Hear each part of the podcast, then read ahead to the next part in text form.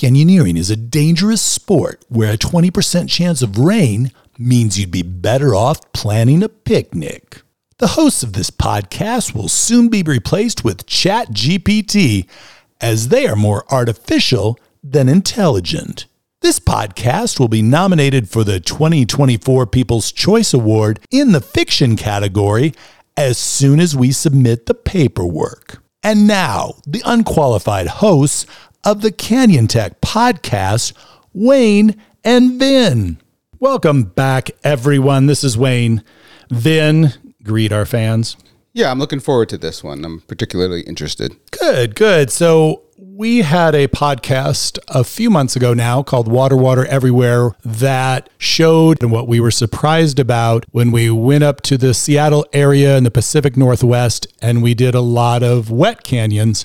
Some of the rigging is different, how they approach the canyons are different some of it's geography. Some of the fact is that you've got water there that's constantly trying to kill you. We were quite surprised by the differences and we try to capture those. On this one, we're going to go the opposite direction. We also realized that in desert canyoneering, there's some anchor differences, there's some water considerations, and those types of things that we would like to make sure are clear to our friends who are used to wet canyons and an entirely different environment. We know there's a rendezvous coming up in Death Valley. And so maybe having a few words of wisdom as we talk about the differences, I guess the number one thing, Vin, is water versus no water. So if I'm in flowing canyons up in the Pacific Northwest, remind our listeners on some of the things that are very, very important and a little bit different than what we have to worry about in the desert one of the things that I saw when I was up there was how often you rig releasable, which makes a ton of sense when you're up there, right? You want to be able to rescue quickly. But the biggest one for me personally was the difference in communication. Using the whistle makes sense when you're in the water, but it's still much more limited than just being able to talk to your friend. And so the communication was was a huge challenge that I we had to figure out how to overcome. And then even like smaller things like the equipment that you use. Like I have a knife available in the desert, but it's usually not right on my hip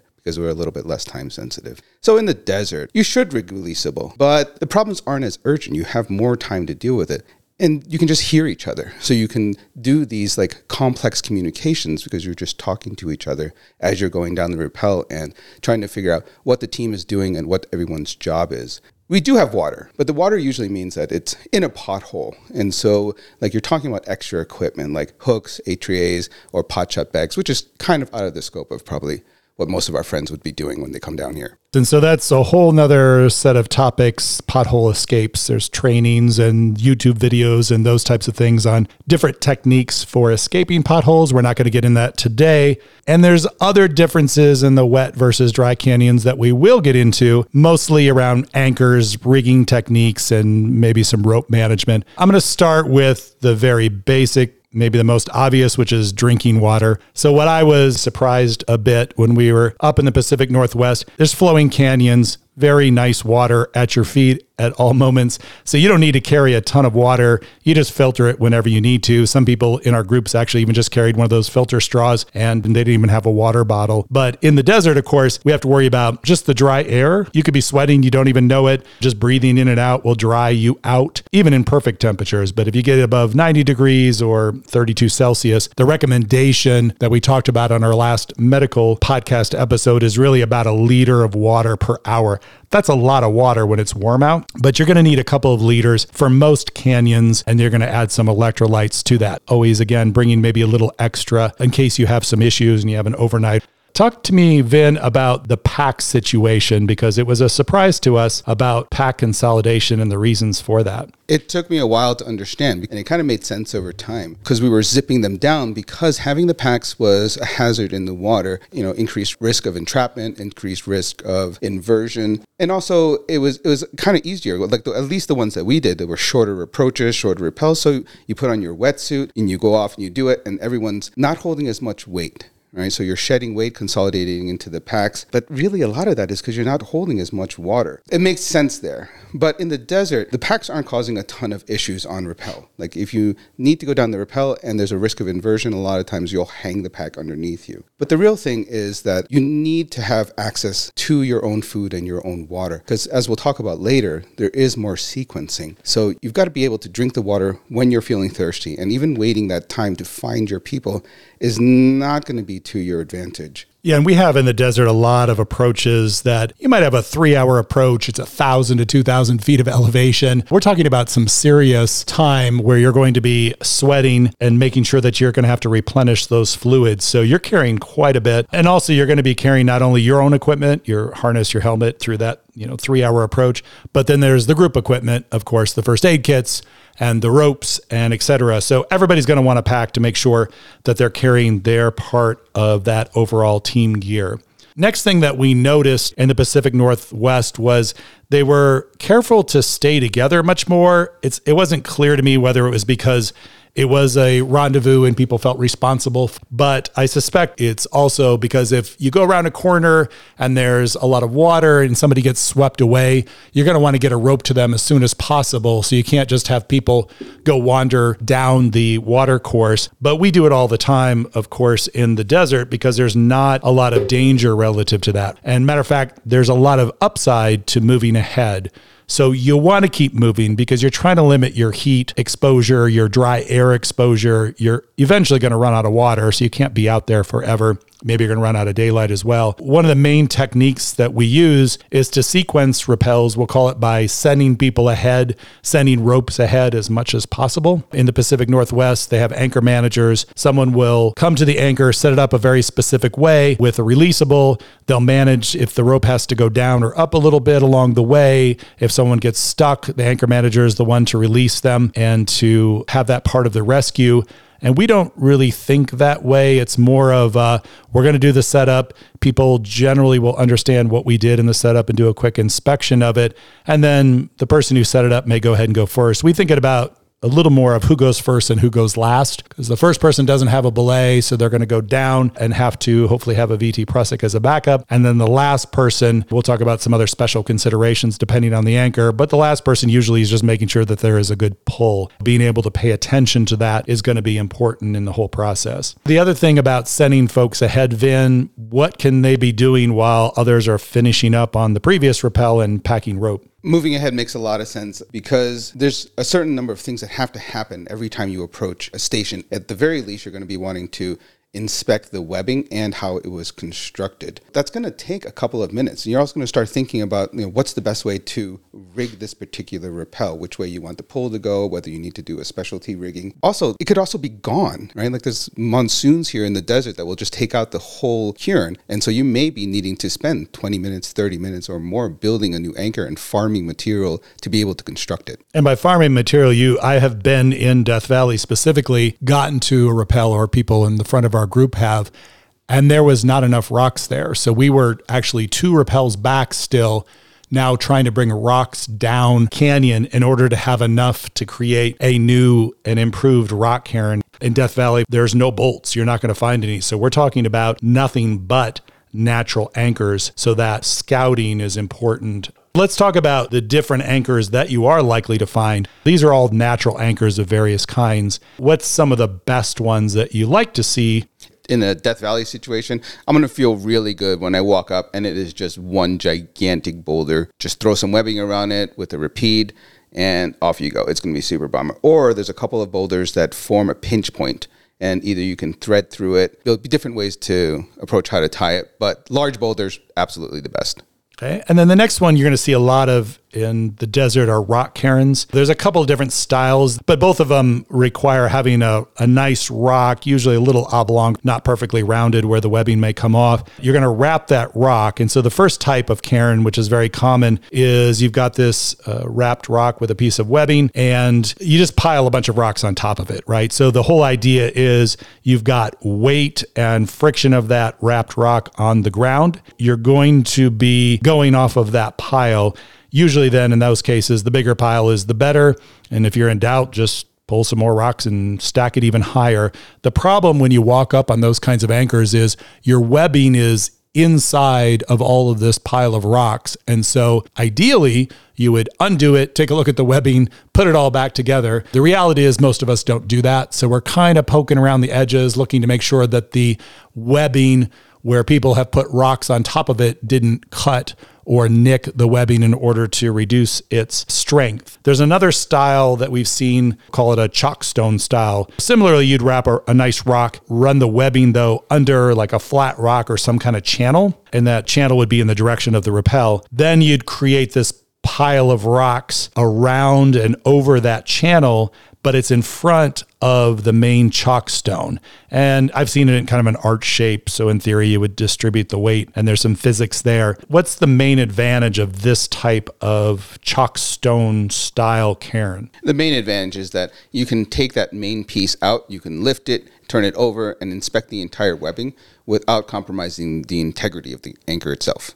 And if it is a problem, I just rewrap with a new piece of webbing pull it on through, and now I'm, I'm good to go again without touching that pile and worrying about it. And then essentially, again, the rock is just pulled against that whole pile instead of being buried underneath. Another type of anchor that we see on rare occasion, it's similar in concept, but it's a dead man. So, Vin, tell me a little bit about how a dead man is both similar and different than the cairns we just talked about. Yeah, I would say too that some of this these anchors are separated temporally, right? Like I think dead man's used to be more popular, and then as we got better and we start seeing the problems, we came up with better techniques. So I think of this as less common, but also one of the older techniques. And it was very simply like you take a good sized rock, you wrap it, and then you bury it in dirt or sand. And it's actually even better if there's like occasional water because that kind of like cements it in. And you can see why it was super strong, especially if you add some rocks on top of it. The problem is now you've got a buried anchor with webbing like coming out of the ground and you have no idea what's going on under the ground. And you could inspect it by digging it up, but the very act of digging it up compromises how strong it is because that water and that settling of dirt was what was keeping it stronger in the first place. And I have dug up dead man anchors to replace them.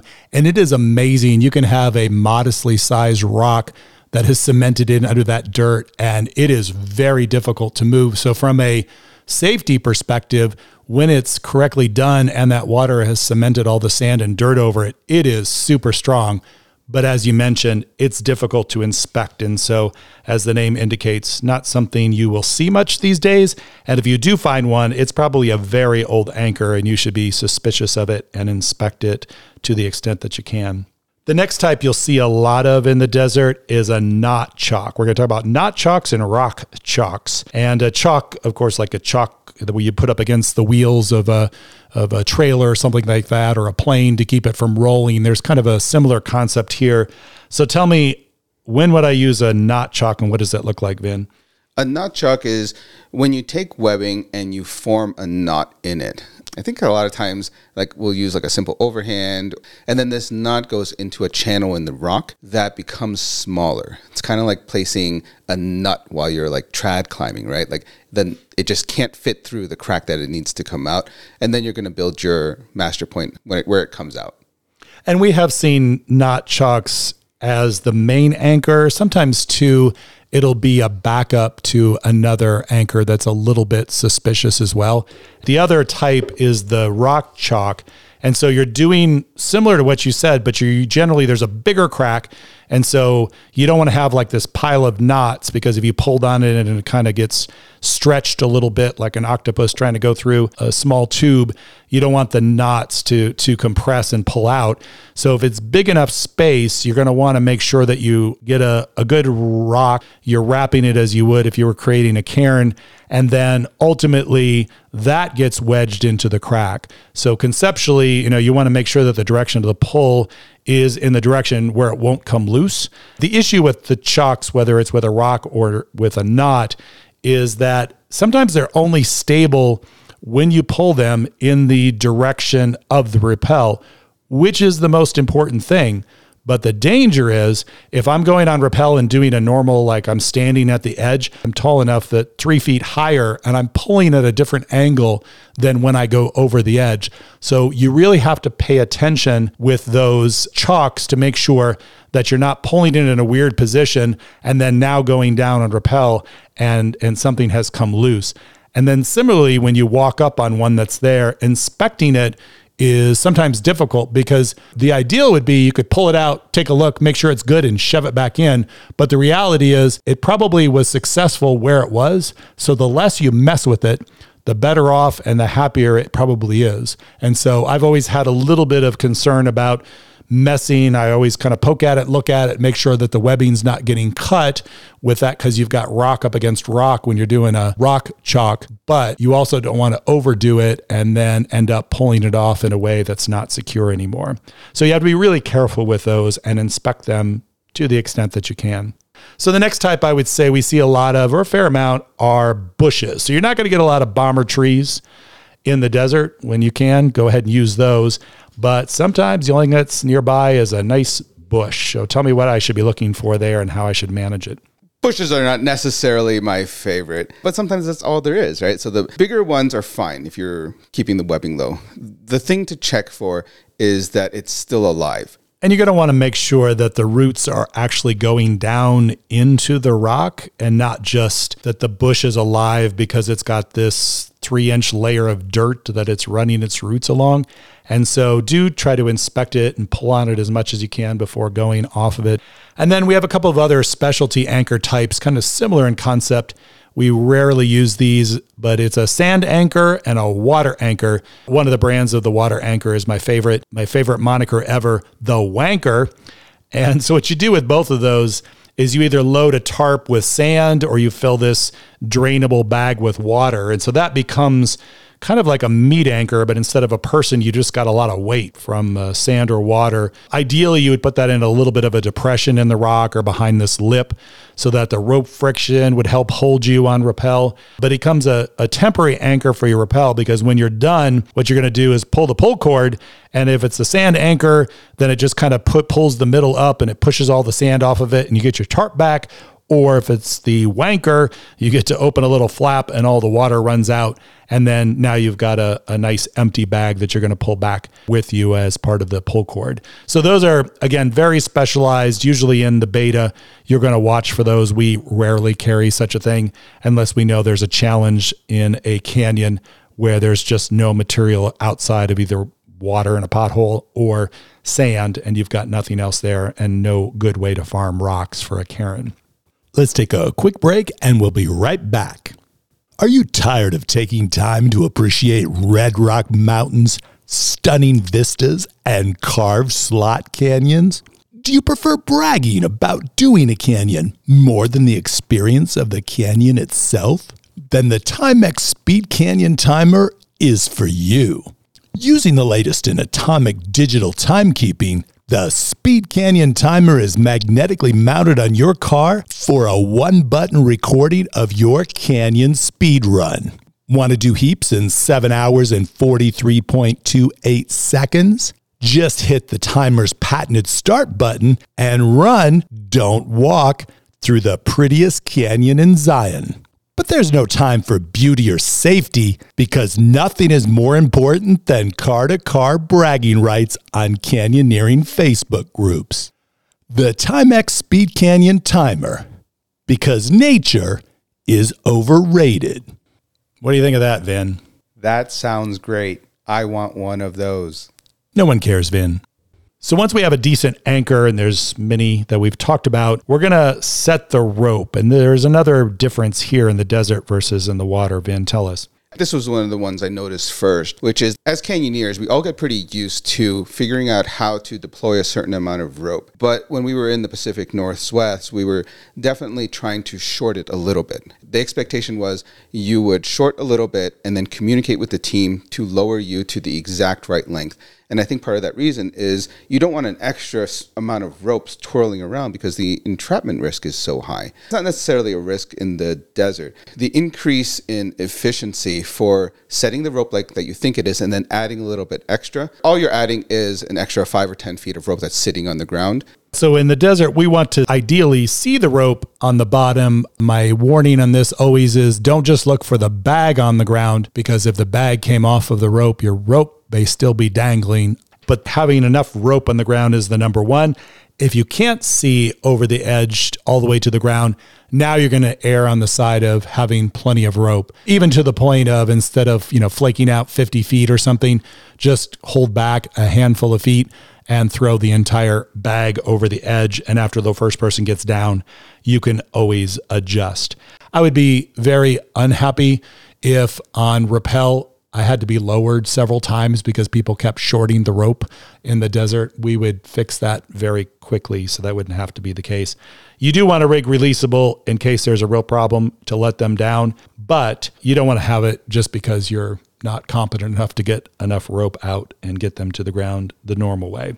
Let's talk a little now about the rappelling technique because we're talking about going off of a lot of questionable anchors, Vin, the Cairn anchors, bushes, chocks. How do we want to manage that and keep people safe when we're not 100% sure there's enough of a pile of rocks there to keep us on rappel?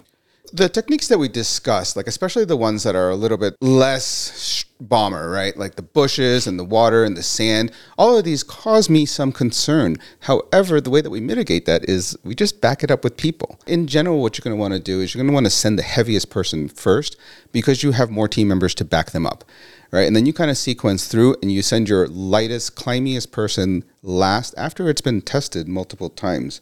You know, one other thing I might add is when you're going off of some of these questionable anchors, similar to climbing, three questionable anchors put together is going to start feeling pretty good. Right? If you can find more than one and then, then master point them together, pretty good option. Another technique then is whether it's backed up or not, you'll often still want to do a soft start. The technique is if you're right handed and you've got the belay side on your right, then what you'll what it'll look like is you would sit down near the edge on your left hip device will be loaded toward your left your brake hand will be on your right and you just kind of scooch over the edge on your left hip but you stay off of your feet because what you're trying to do is get the rope onto the rock and over the edge because that rope on rock friction will help take some of the weight the force off of the anchor, which again, with a questionable anchor, is ideal. Once you get down far enough, then you can turn and get on your feet and do a normal rappel.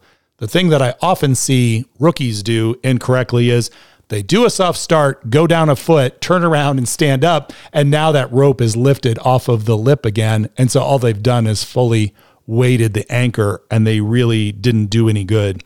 So you do want to make sure that you go down far enough and use that as part of your technique. Sometimes in the in these canyons there's like a big boulder right in the dry fall and so you have this terrible start because that boulder you're going to go off of it and then there's nothing underneath so you're going to swing there's no place for your feet. Tell me Vin how we manage that. In those situations, I think you and I have both gone to the technique of doing a full lock off with your device setting the length to where you want to be when you untie and then using all four limbs to climb down because a lot of times i'll grab with both hands and just slowly lower until i weight the rope and then untie and continue the rappel yeah, that helps. But you do also want to be careful not to get your left hand, for most people, under that rappel rope or under the webbing. If you're grabbing the webbing to lower yourself in position, I have seen fingers pinched doing it that way. And then also, you have to be careful of if you're tying off your device, that when you weight it that the device isn't jammed up against the rock. Because now when you're trying to untie it it's really difficult because your weight is pinning it and it's much more difficult to unwrap it. So a lot of times we'll give ourselves an extra couple of inches to make sure after we get into position and sw- sometimes swing sometimes use our hands and feet to low- lower ourselves into position that we're low enough so that our device is below where the rock still is so what's another thing that's a bit different for us Vin in the desert one of our best practices that we didn't see as much in the Pacific Northwest. Definitely the fireman belays. And it makes sense when you think about it, right? Like you're doing aquatic canyons. It doesn't make a whole lot of sense to be fireman belaying somebody while you're swimming. So I get why it doesn't happen, but it is best practice in the desert. We definitely have stories of like somebody fell and decked while people were standing around, not firemen belaying. And on that same token, the first person going down using a VT Prusik is something that we were told, and like we went to a class about like the differences in aquatic canyoneering and the aspect of not using a friction hitch as a backup or a third hand because of the risk of getting stuck in water. That absolutely is the opposite in the desert. The first person in general is always going to have some kind of third hand. And we don't generally recommend specific products, but because there's a lot of personal choice for canyoneers, some shoes are better than others. The only VT Prusik that we have found is Blue Waters to be good. It's nice and soft, but it will grab and really making sure that it's a seven millimeter because most of your canyon static ropes are going to be eight to nine millimeter, and you want your VT to be one to two millimeters smaller so that it grabs the rope appropriately when you need it. So sometimes we do see and they do sell eight millimeter VT Prusiks. I would not recommend that. So focus on seven millimeter blue water VT Prusik. So in these dry falls, Vin, there's rocks everywhere, and we have to do a lot of rope management. So one thing that we will see is there's cracks in the rock, and as our ropes go over either the pull side or the rappel side, they can jam in those cracks or the V's in between the rocks. The easiest thing is just making sure that the last person, again, one of the more competent in your group, is watching where the pull side and where the rappel strands naturally end up. So just look to see where everybody else goes and where they ending up. And then making sure that you are careful when you're going down last to keep your ropes out of the cracks or to make sure that your pull side's not laying on top of your rappel side. Sometimes we have successfully put a rock into any V that there's a natural pinch point, but you have to make sure if you're doing that that as you're pulling that that rock won't come loose and you're going to pull a rock down on top of yourself. What are other things that we do in order to help with that pull? A lot of times you're going to start to consider using like a fiddle stick, a smoother operator, or some other like toggle system. Usually we pair it with a three millimeter dynamic cord just because it's so much lighter, it's easier to always have on you. And this is going to have a number of benefits. It can significantly change the way that the pull works because when you release, you're not having to pull rope through the rapide itself. Think about where the pull is going to go and how the repeller is going to act as they traverse down to make sure that they don't interact with the pull cord at all. And so, in general, what we do is we'll send the fiddle cord down from the second or last person so that while they're deploying it, they can also kind of set it and fix any problems that you know occur while they're going down. And then as we do that, we start communicating from the top all the way to the bottom, which you know again like you can't really do with whistles, but you start asking, hey, which way which way do you want the fiddle cord to be since you're at the bottom looking up, and then we'll make adjustments according to that. And some of the things that we're looking for are bushes or trees that the people up top can't see. So I may fiddle in a direction so that the pull is down canyon right. And then when the first person gets down, they just say, hey, there's this huge tree or a pile of bushes that are off on the right side. So let's flip it over onto the left. So that's part of the process.